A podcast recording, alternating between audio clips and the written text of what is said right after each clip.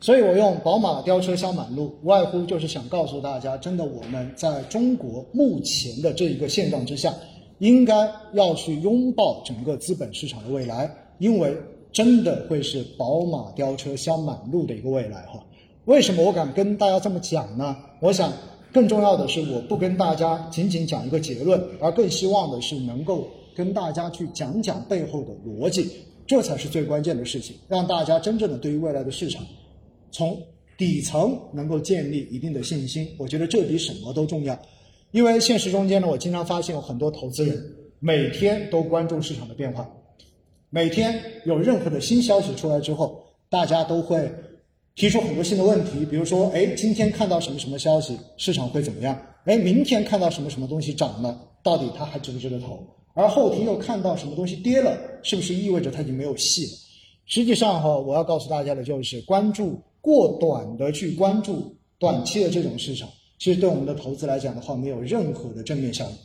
好了，那在开始之前呢，还是先自我介绍一下。刚才已经讲了，来自博时基金销售管理部，在整个金融市场的从业，现在已经到了第十九年；而在公募基金行业的从业呢，已经满了十一年，现在是第一十二年。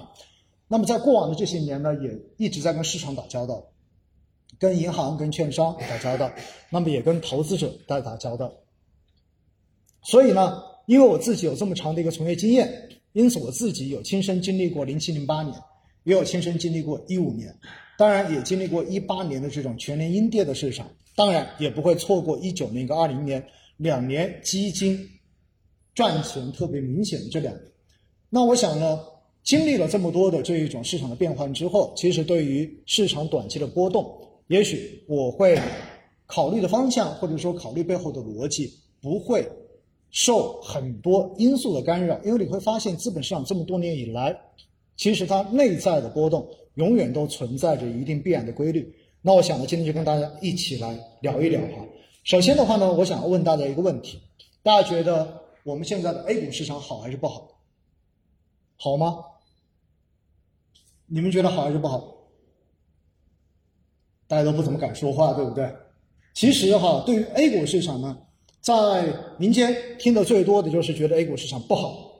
为什么觉得不好呢？因为大家觉得跟美股一比起来，美股过去的几十年基本上一直都是属于一个慢牛的市场，所以的话呢，我们看到它总是屡创新高。而 A 股呢，大家总觉得好像涨跌都没有什么规律，而且更重要的是，当外盘涨的时候，它好像涨得也不多。而当外盘跌的时候，它好像跌的一点都不少。所以的话呢，在这样的一种惯性思维之下，似乎很多人对于中国的股票市场，对于中国的 A 股，总是充满着各种的质疑、各种的疑义。那我想的话，我们一起来看一下这张表格呢，是今年以来到上周五，就到七月十六号，我们主要的一个指数今年的一个涨跌幅情况。大家可以看到哈，其实到今年截止到。上周五的一个涨幅，你会发现呢，其实市场的分化是比较严重的。那上证指数全年是微涨，对吧？但是的话呢，我们看到创业板指数，包括深成指，然后包括中证五百、中证一千以及科创板指数，其实涨得都不错。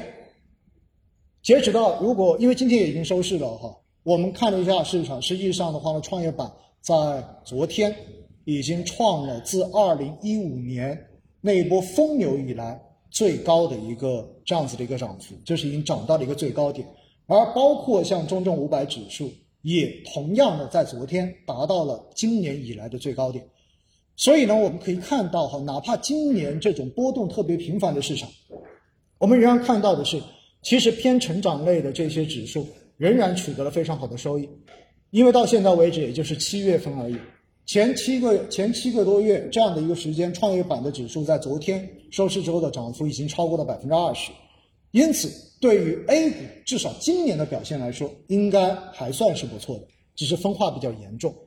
但是呢，我不知道在座有多少的我们的客户去年有开始买基金的，或者说去年投股票的。如果您是从去年开始买基金，那么大概率今年。也许你持有基金的感受不会太好，为什么我会这么说呢？因为去年全年下来，尤其是临近年末的时候，市场上面涨得最好的基金，都是重仓以白酒为代表的消费板块的基金。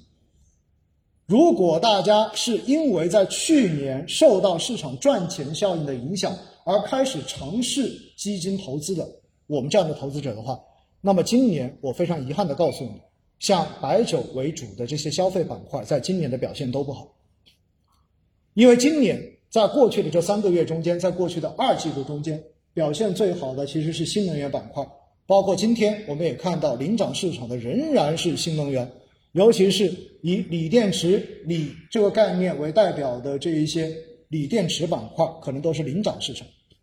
今天我在我的微博上面发了一条消息。我说，最近随着锂电池、锂概念这种板块的持续上涨，市场上面又开始形成了一种新的信仰。大家知道这个信仰是什么吗？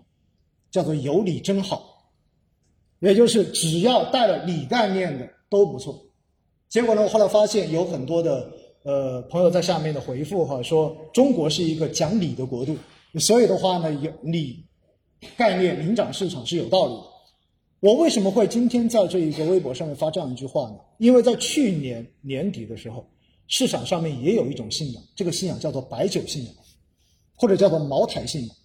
大家觉得白酒就是能够涨到天上去的，茅台就是能够涨到天上去的。但是呢，市场永远都是在价值跟价格的这一种互相波动中间，逐渐的来反映出市场真正的投资价值。任何一个板块，不管它的概念有多热，不管它未来有多好，但是如果短期交易过于拥挤，如果短期资金追捧过高，那么它短期之内的回调压力跟回调风险都会变得更大一些。这就是市场永恒的规律，永远不变的规律。其实哈，现在说到下半年，到底我们该如何去看待市场的表现？我觉得永远都离不开一个东西，这个东西就是到底疫情的控制会去到什么样的程度，而更重要的还有一个灰犀牛的事件，那就是大家在过去这段时间应该听得很多的，美国到底什么时候开始收货币？大家同意吗？我相信大家都有听到说美联储啊，然后看到六月份的美国的 CPI 数据特别高，然后都在想着到底它什么时候加息等等等等。确实哈，这是对于整个中国资本市场，或者说对于全球资本市场影响最大的一个不确定性因素。那我想接下来呢，我会花大概二十多分钟时间，跟大家一起来梳理一下，到底在过去的这一年半时间中间，美国跟我国发生了一些什么样的事情，而为什么会导致资本市场会出现这样的问题？我们首先来看一下哈，我们知道呢，在去年，我们首先看美国。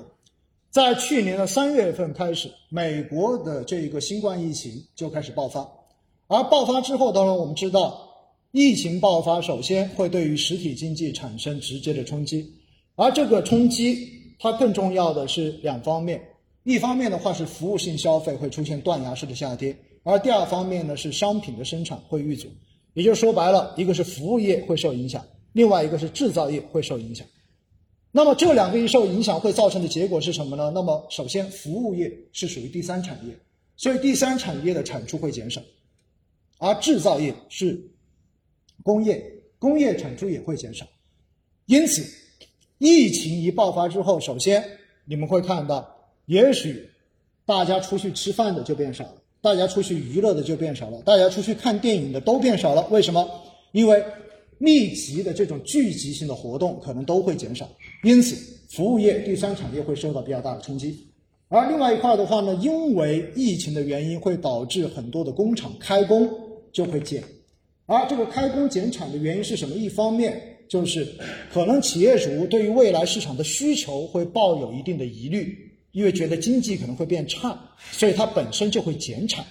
而另外一块的话呢，有可能是因为。他的这些工人中间爆发了疫情，所以不得不进行隔离。因此的话呢，开工变少，上班的人变少，所以也受影响。那么这两块一叠加起来，造成的结果就是中小企业的倒闭潮肯定就会来临。这是一个客观的依据，不管是在美国也好，还是在中国也好，还是在全球任何一个国家也好，它都会面临这个情况。所以在这样的情况之中呢，政府肯定就要出面来解决问题，对不对？因为站在政府政府的角度，它首先要保证经济不能出大的问题，或者说居民的生活不能出问题。所以，美国政府做了什么样的事情呢？首先，防御政策会进行应对，一方面就是进行疫情的防控与封锁，第二块呢就是推进疫苗的研发跟接种。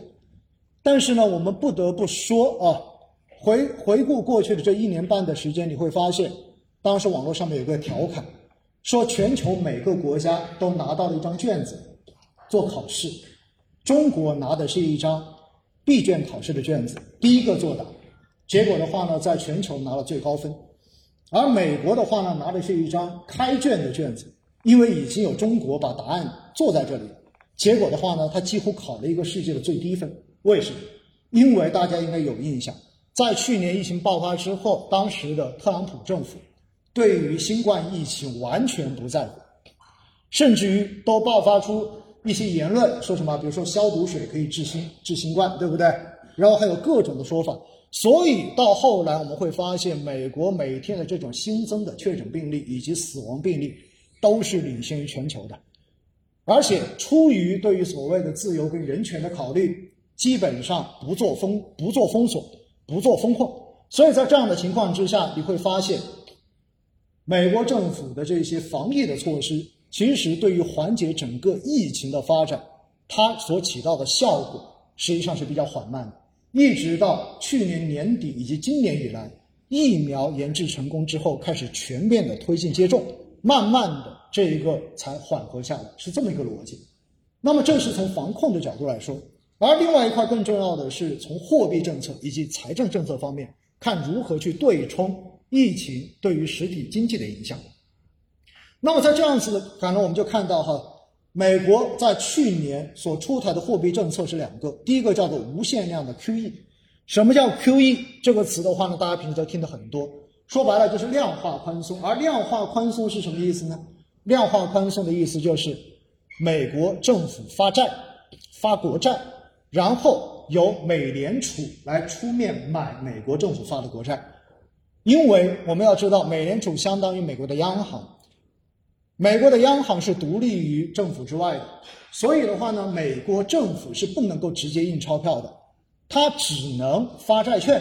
然后，如果美联储愿意买它的债券，就相当于可以让美联储通过买国债的方式来发行货币，是这么一个逻辑。所以这样子叫做 QE 量化宽松。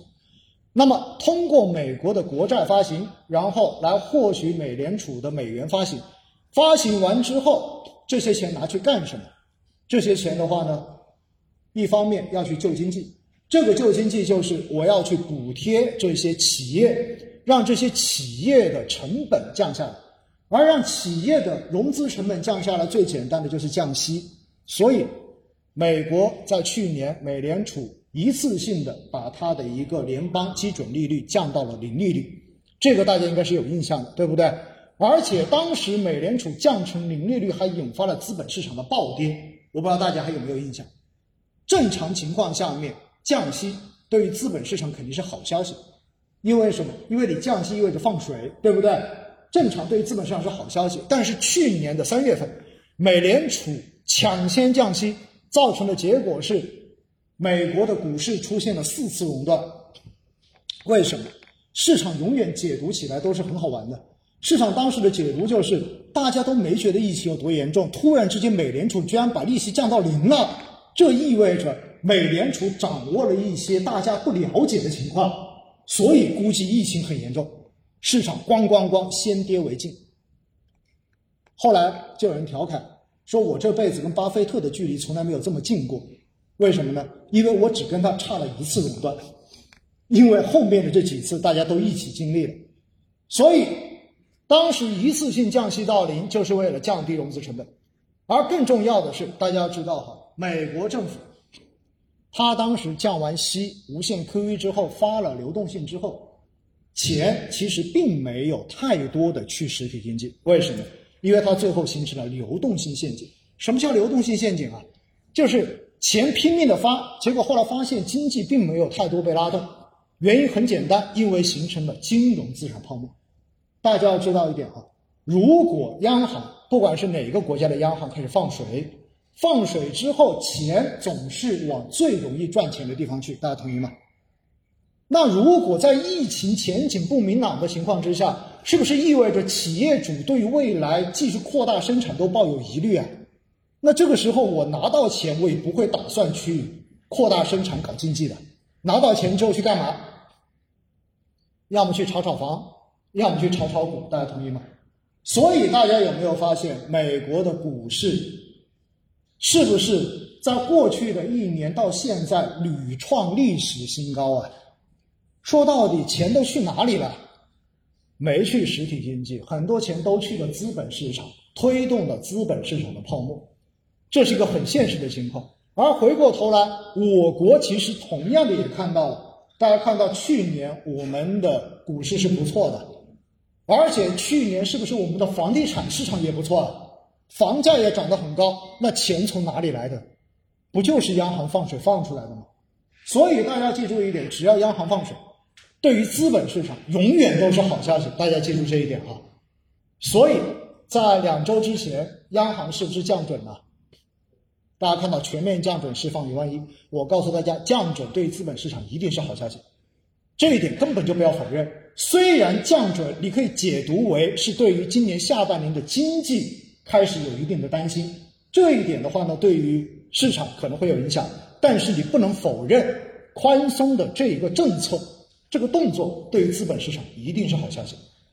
好了，美国你会发现放水出来，钱没有太多去实体经济，但是回过头来你不得不承认一点，每次流动性一宽松，最容易通过资产、通过资本市场来增强自己财富效应的，到底是有钱人还是没钱人？大家回想一下，是有钱还是没钱人？一定是有钱人，大家同意吗？为什么？因为只有有钱人才更容易借到钱，是不是这么个逻辑？你包括在去年，国内为什么你看到一线城市的房价会往上飙升啊？因为到最后你会发现，一线城市中间有钱人会更多，而恰恰是他们是银行放贷款出去的最佳客户，因为他们还钱的可能性是最大的。到最后你就会发现。美国在过去的这一年，它的贫富差距其实是拉得最快的一年，有钱人变得越来越有钱，而没钱人可能变得越来越没钱。好了，这个时候就涉及到一个问题：没钱人变得越来越没钱，就一定会导致社会变得不安定。大家同意吗？所以在这种情况之下，美国政府就做了一个动作，决定给穷人进行补贴。所以美国的这一个。货币政策跟财政政策有一个非常重要的，就是直接把钱补贴给失业人群，补贴给穷人。那么这个补贴就好玩了。我们看，首先，因为我做 QE，我发国债，因此美国政府的这个资产负债表变得越来越大，因为它的负债变得越来越多嘛。回过头来就对居民进行补贴，对居民进行补贴。我看了一下哈，从去年第一次的这个补贴计划到现在为止。美国的失业救济金每个每周三百美元，到现在一直没有停过。每周三百美元的最低失业的这个救济金没有停过。每周三百美元意味着什么？各位，每周三百意味着一个月的话就是一千二百美元，对不对？还没有附加其他的政策，仅仅只是现金补贴。我们知道美国的失业啊。美国就业市场中间其实有很多人是做零工的，就做小时工的。那么这些人就发现了一个很好玩的事实，这个事实是什么呢？我躺在家里面领这个失业救济金，居然比我曾经工作一个月拿到的钱还要多。好，这个时候我就想问大家了：如果你遇到了这种情况，你每个月在家里啥都不干，在家里边躺平，结果在政府拿到的救济金比你的工资还高的话，你会选择什么？对，继续躺平下去，大家同意吗？我干嘛要出去啊？所以对居民的过度补贴，最终造成的结果就是有一些居民，尤其是底层的这些居民，收入开始出现了一个不正常的这一种水平。而出现了这种水平之后，大家想想看，如果你在家里面躺平，又不不用出去工作，家里面如果有几口人都是失业人口，你算一下，每个月在家里面拿拿到钱之后，你会选择干什么？钱拿到了，然后因为疫情原因又不能出去玩，对不对？那这个时候你拿了钱干啥？于是你就会发现，只剩买买买了吧？怎么买？上网买啊！所以在这种情况之下，我们就发现了一个情况：它首先会形成就业的挤出效应。啥意思？我们会发现，美国今年连续几个月公布的非农就业数据似乎都不太理想。其实并不是因为它的经济没有恢复，不是因为他没有工作岗位，而是因为有很多人选择了主动失业，就是我不去工作，就在家里面拿钱就好了。所以在这种情况下面，就业的挤出效应一定会强化制造业它的这一个产能恢复受阻，大家同意吗？开工不足嘛。同时，又因为本身躺在家里面有收入，所以造成了美国商品消费过热。因为疫情原因没有办法出去吃喝玩乐，那么就只剩下在家里面买买买。所以美国的耐用消费品在过去的一年涨幅创了历史新高，所有人都在家里买东西。而且除了买之外，大家去年是不是还看到了一个特别好玩的故事，特别励志的故事？这个励志故事是什么呢？有很多人说什么？说美国的散户在去年吊打机构，大家听过这个故事吗？就有一个游戏公司股票被美国的机构卖空，对不对？结果后来的话呢，在论坛上面，美国的散户直接把它的股价抬上去，最后让机构认输离场。哇，大家觉得特别好，说中国的散户什么时候能够有这种魄力哈？大家有没有想过，为什么美国散户这么牛啊？因为大家都躺在家里面领补贴，拿着钱，反正也没地方花，那干嘛呢？要么就买东西，要么就炒股。所以美国的散户在去年很强大，也在这个逻辑。好了，在这种逻辑之下，我们来看一下，就形成了一个叫做菲利普斯悖论。啥意思？美国的通胀很高，为什么通胀很高？大家都有钱在买买买，是不是东西又生产不出来？最后是不是就供不应求？供不应求，你的价格就持续往上涨。所以美国的通胀数据飙得很快，而另外一块呢还高失业。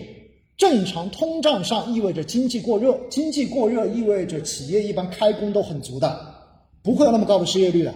结果又因为主动选择失业，所以到最后的结果形成了高通胀加高失业。那么在这样的情况之下，我们又发现一个特别好玩的事情出现了。这个事情是什么呢？美国国内生产。供给是不足的，但是它的需求又很旺盛，所以他们要买东西又买不到的话，到最后的结果就是进口，同意吗？就只能进口。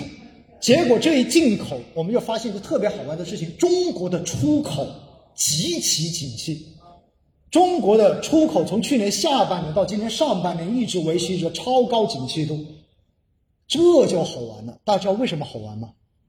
大家还记不记得一八年开始，特朗普跟中国打贸易战呢？打贸易战是不是给中国很多的商品全部都加了关税的？加了关税之后，最后形成的结果是什么结果？是不是加关税意味着中国出口到美国的商品价格就在上涨了？那他这么做的目的是什么？他这么做的目的是什么？大家知道一点。他这么做的目的是为了通过把中国的这一个出口商品的价格推上去，最后的话呢，形成一个结果，这个结果就是中国商品的竞争力在下降，然后让美国不再进口那么多的中国商品，是不是这么一个逻辑啊？结果就出现了一个特别好玩的事情，我每次说到这个，我都觉得哈，这是神，这真的是上帝决定的事情。因为疫情在全球爆发，美国在过去几年一直在努力做的事情，就是要把产业链从中国给挪出去，对吗？挪到哪里去？挪到东南亚去。比如说纺织挪到印度去，然后的话，你的这种各种高科技的东西挪到越南，挪到这些地方去。结果后来发现，这些地方的疫情都一塌糊涂，一塌糊涂就形成一个结果：开工不足。开工不足，到最后美国转了一圈，发现全球能够稳定提供供给的只有谁？只有中国。结果中国因为进口商品又被他加了高额的关税，那你告诉我，最后这个关税加给谁了？是不是加给美国的居民自己了？到最后你会发现，中美贸易协定给中国商品加了关税，最后原封不动的还给了美国，推高了美国的通胀。这就是典型的搬了一个石头砸到了自己的脚上，这就是非常典型。所以说我们开玩笑，这就时也运也，你不得不承认，本来想着通过加关税把中国从美国的出口中间踢掉一点，没踢成，到最后反而还要在中国买高价商品，所以这就是一个逻辑。那么在这样的情况之下，我们再看，因为美国经济的这个复苏。你的第三产业产出减少会造成服务消费的偏好的这个变改变。另外一块的话呢，制造业长期的脆弱性会增加。原因很简单，大家都看到了，包括我们在疫情一年之后，是不是我们很多消费习惯都在改变了？我看到我父母平时都不在网上怎么买东西的，经过过去一年之后，能在网上买的绝对不到线下买。所以你会发现，这对于服务消费的偏好真的是在发生着很大的改变的。而且在这样的情况之下，我们看它会螺旋的去强化整个工业产出的这种影响。其实这说到底是什么呢？根据数据研究，每一次危机发生之后，其实这些国家的潜在产出能力都在下降，这是没有办法恢复到危机发生之前。这是一个很现实的事情，因为很多的条件都发生改变。那么在这样的情况之下，我们看你放水。对经济的拉动效果也不好，但是回过头来反而让商品的这个消费过热，让资本市场出现了泡沫，这就变成了一个非常难受的境地。所以美国现在就处于这种境地，你的通胀过高，如果这个东西持续下去的话，必然导致的结果就是美联储一定要收货币，因为你控制就要控制这个东西。但是如果一收货币，会导致的一个结果是什么结果？你很有可能被流动性推升起来的牛市就没有，也就是金融市场就会发生大的风险。而如果金融市场发生大的风险，有可能就会引发一系列的金融风险，甚至于出现金融危机都是有可能的。所以，美联储现在每次看到高企的 CPI 指数，往往总会说一句话：“这都是暂时的。”为什么？因为现在美联储的政策目标。已经从盯住通胀变成了转为防止金融风险的爆发了，所以现在总是说我们会进行 QE type，也就是缩减 QE，但是的话加息这个事情一直都在说，我们还在考虑，还在考虑，但是全球市场都知道它一定会加息，只是不知道它从什么时候开始加，因此我们把这个风险形容为灰犀牛，而不是黑天鹅。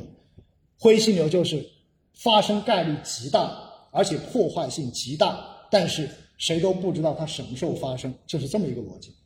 那么美国现在在干嘛呢？我们来看一下，因为它现在的这一种高失业加高通胀，逼着拜登开始改变策略，所以他首先考虑的就是加税。为什么加税？因为特朗普执政时代是对商人友好。因此是减税，所有要的钱都是通过发国债、通过 QE 来的。而拜登政府上之后讲究的是公平，讲究的是要贫富差距要拉近，所以他不发国债了，他或者说缩减发债规模。那缺的钱从哪里来？通过加税来募集更多的资金，他这么考虑。但是加税这个事情啊，加了干嘛？他想做基建投资。所以他上台之后就说推美国版的四万亿计划，对不对？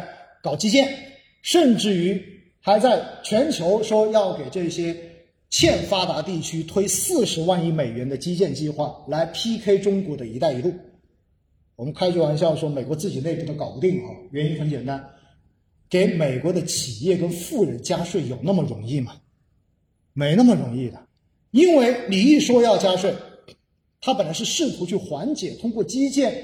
来给制造业提供更多的订单，来缓解整个经济的萎缩。但是你一说要加税呢，好，资本家跟这些企业家就跳出来了。你给我加税，就会让我更难赚钱。你让我难赚钱的话，那我的这种创新投入、研发投入就会减少，就会降低整个美国的竞争力。而且因为我不那么赚钱，我就没必要扩大生产，我就想着我就赚那么多算了，我就把我的企业变得更小一点，把规模不那么扩张。那么到最后回过头你会发现，加税有可能会对制造业的长期脆弱性形成一个正面的加强，这就很要命了。你就会发现整个事情就陷入到了一个两难的境地。你不加吧，流动性陷阱；你加吧，有可能对经济还有负面影响。所以这两者争结合起来叫做争议巨大。巨大的争议情况之下，就只能压缩规模。所以大家如果去关注。拜登政府每一次提出说要多少亿，最后通过的一定都大幅缩水。所以呢，这是二代财政。而更重要的是，如果你给企业跟富人加税，我们看到最下面那根线条，你又会对金融资产的泡沫破裂造成正面的施压。因此，这个事情又很难。好了，我们再看。服务消费的偏好弱化会造成服务业潜在供需下降下降，而制造业的这个潜在供给减少，最终形成的就是整个国家潜在产出在下移，于是短期的冲击跟危机就变成了长期经济衰退的危机。因此，在这种情况之下，美联储跟美国政府不得不开始进行应对。应对是什么？第一，转为 QE 的态度，也就是缩减购债规模。开始紧货币，第二就是加息预期提前，要把市场上面多的货币给收掉。但是你这个一收，我们看你的金融资产的泡沫很有可能就会破掉。而回过头来，如果你一破，有可能就会导致没有办法控制的连锁反应。所以现在美联储就必须要主动去控制金融泡沫破裂的可能性，但是你又不得不降息。不得不加息，不得不去降 QE，所以整张图讲下来之后，你会得到一个什么样的结论？美国政府现在难呐，不收货币，有可能经济就继续弱下去；而如果收货币，有可能美国股市的牛市就要崩了。崩了之后，有可能连锁反应会带起一系列的金融危机。最后以被动去杠杆的形式，也就是危机的形式来解决这一次。在这种情况下面怎么办？你会发现美国陷入到了一个两难的境地，这就是现在美国的一个现状。不管往哪边走，可能都会有问题。所以在这种情况之下怎么办？把危机对外进行转移是最有效的，对不对？所以你有没有发现，针对中国的压力一点都没有减少？咱们在下面。我们看到美国的军机已经连续两次落在台湾了，对不对？说白了就是到处找事儿，最后把整个经济不好、整个疫情防控不好的这个锅都甩到谁的身上？都甩到中国身上，然后把国内矛盾转移掉，最后说不定真发生危机的时候，也告诉国内这都是中国人干的，不关我的事。这就是现状。因此，我告诉大家，美国的这一个灰犀牛。收货币的灰犀牛一定会来，而这一点将会对于未来的这半年到一年左右的资本市场的乐观情绪形成一个确定的压制在这里，大家一定要有这个印象。好，这是美国，那我们再看一下中国，在过去同样的一张考卷，我们是怎么做的？我们看到这些都一样，对吧？然后因为外部冲击导致这些情况，但是我们做了什么事情呢？我们首先防控与封锁，我们动作很快，去年过完年之后，立马就把武汉封城了，对不对？封完之后的话，迅速的集中进行救治，而且的话呢，进行流调与排查。大家都看到，在昨天还是前天，南京是不是说又发现了有确诊的病例啊？发现之后的话，前天晚上南京市基本上所有的社区通宵进行核酸检测。这个事情，在美国、在西方是不可能发生的。你如果硬要他去做个这种核酸检测，可能他就说你侵犯人权了。因此，在中国这一种迅速控制的情况之下，包括疫苗接种的推动之下，我们是可以迅速阻断疫情对于经济的负面影响的，还是会有，但是。我们的这一个反应会要快很多。而另外一块呢，不同在于什么？不同在于这里，我们的货币政策怎么应对的？我们是再贷款再贴现扩表，克制的进行了降准，而且最重要的是，我国放出来的钱是给谁？是给企业，而不是给个人，这才是最关键的事情。所以，我们是通过把钱贴补给企业，而且在财政政策方面的话，通过减税降费，直接财政让利给企业，让企业能够加速复产。因为你只有复产，才能保住大家的饭碗，才能保住大家有工作，有了工作才有收入，有了收入，你所有的东西才不会断掉。因此，我们的财政政策是合理的赤字，去年确实是赤字，而且通过专项债、通过特抗疫特别国债，然后的话来补贴整个的企业，并且呢通过减税降费，然后促进企业的复工复产，这是我们所做的事情。而复工复产一迅速的复工复产，那么就会迅速的阻断工业产出下降的这种趋势。因此，我们的经济率先就出现了恢复，而且在这种情况之下，经济恢复之后，服务业供需逐步的恢复。服务业没办法，为什么？只要有疫情一出来，你会发现，对于服务业都会有限制。所以你看，过去的两个月，包括广广东那一边，对吧？广州、深圳，包括佛山的这种疫情出来之后，其实当地的这一种服务业受的影响就特别的大，因为不能够做堂食。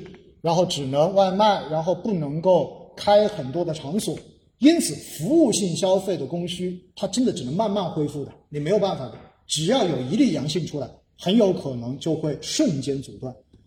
但是呢，工业生产恢复非常迅速，而且大家记不记得我们上一个讲到美国的时候，是不是因为美国进口有增加呀？对吗？所以我们可以看到的这个结果是什么呢？居民的收入回稳。因为我们的复工复产不错，经济有恢复，居民的收入肯定就回稳。而在这种情况之下，商品的消费会改善。所以我们看到，从去年到今年，什么京东的六幺八、年底的双十一，到今年的六幺八，基本上一直都在刷新着购买的销售量记录的。同时，因为外需缺口大，所以我们的出口非常的好。那么这两个一结合起来，大家想想看看，是不是意味着我们的制造业的投资趋势稳定啊？因为大家都发现有钱赚，纺织业订单都已经回中国了，因为越南那边的订单全部都回中国了，所以在这样的情况之下呢，我们发现我们的经济恢复的特别的好，这就是背后的逻辑。同时，外需缺口扩大跟商品消费改善又会进一步的强化我们的工业生产的恢复，所以这就是我们走的这个逻辑。而在这种情况之下呢，因为疫情，又因为大家收入是稳定的，在这种情况之下，居民的购房刚需就变得强劲了。大家回想一下，去年是不是都说在家办公啊，居家办公，对不对？居家办公形成的一个副作用，大家知道什么吗？就很多人觉得，既然要在家里面待这么久，房子还是要买好一点的，要不然感觉的话实在太不舒服。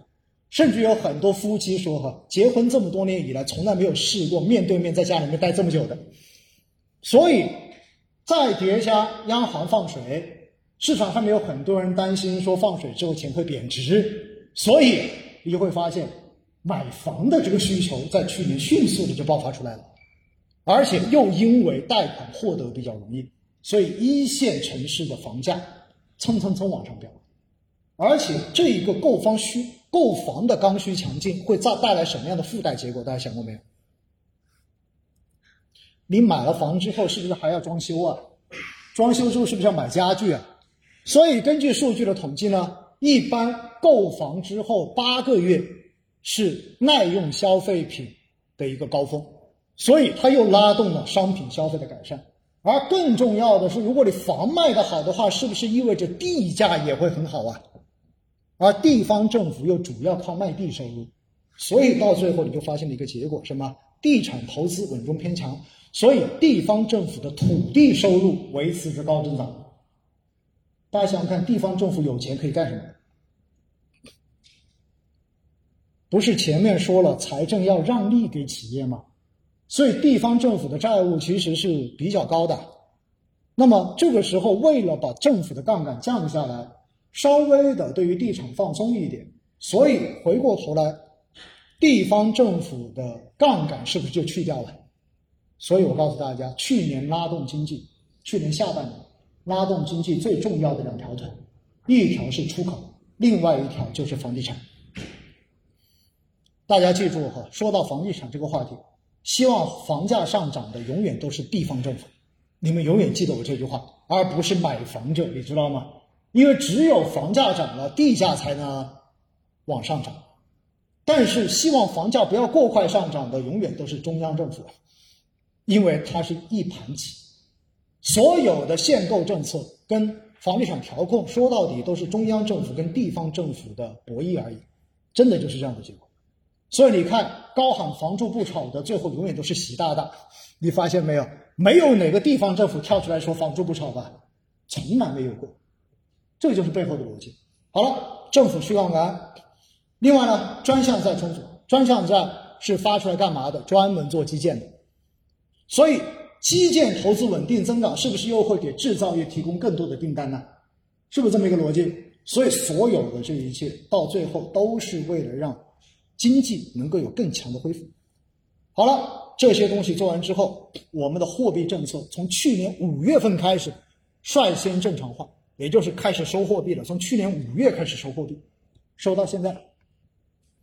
宏观，我们的宏观杠杆率稳定。另外的话呢，贷款从短期贷款慢慢的向中长期的贷款进行倾斜，也就是考虑未来的事情。所以，为什么美国政府现在面临的是要加息，结果我们居然还能降准，还能宽松？这就是因为我们提前做了准备，看上去一切都很美好，对吗？但是我告诉大家，现在有问题。问题在哪里？问题在于，因为今年以来的资源品、大宗商品涨价特别猛，所以你们看到今年涨得最高的板块是什么板块？钢铁、煤炭。那么这些东西一涨之后，会造成一个什么样的结果？因为它涨价厉害，是不是就意味着？炒作这些东西价格的人会变得越来越多啊！大家都在赌，对不对？博弈，脱离供需关系。而这种东西如果涨价厉害，就会抑制我们制造业的投资，因为为什么？中游的这些企业成本上升了，上升之后，如果你的国内需求不畅的话，那么到最后他又没有办法把这个价格向终端进行转移，所以的话呢，就会压缩这些企业的利润，因此。工业品的这一种通胀高高增，最终一定会向 CPI 消费进行传导，而传导之后就会形成通胀预期，而通胀预期又会让商品消费受到抑制，而如果这样子就陷入到了滞胀，这对于经济肯定不是好事情。所以这张图我想告诉大家的就是，在过去的这一年半，我们的政府做了正确的应对，但是现在所面临的情况就是。随着海外疫情逐步的受控，疫苗的这种推广逐渐的普及，那么我们的出口在未来的增速可能会明显的出现下降，也就意味着海外的复工复产嘛。那么我们的出口再来推经济的可能性，这种力度会下降。而另外一块，因为通胀的这个预期在，有可能会导致国内的需求也逐渐的变得不那么。旺盛，再加上今年以来，大家看到对于房地产是不是有非常严厉的调控啊？所以也就意味着房地产的投资也受到了主动的压降，最后拉动经济的三驾马车不就是出口、消费跟投资吗？如果这三个都受到压力，那是不是我们对今年下半年的经济应该有个什么样的预期啊？很有可能。它的这一个复苏的压力会变得越来越大，增速可能会变缓，因此在这样的背景前提之下，我们才开始降准。所以这两张图讲完了，讲完之后我们总结一下，对于下半年的市场，大家觉得是看好还是看空？你们觉得？如果从流动性宽松的角度来说，对于市场是友好的，但是如果从经济实体经济的一个复苏状况来说，对于市场是利空的。所以今年下半年整个市场的波动很有可能会变得更大一些。就是看市场到底认哪层逻辑，大家明白没有？而且如果美联储超预期的提前开始加息，有可能就会引发全球金融市场的动荡。而在这种动荡情况之下，A 股也难免会受到影响。但是我必须要告诉大家，如果 A 股真的受到了这个影响，出现了比较大幅的调整，那反而可能是我们未来这些年难得一遇的一个非常好的布局机会。原因很简单，因为我们对于中国资本市场的长期将来是坚定看好的。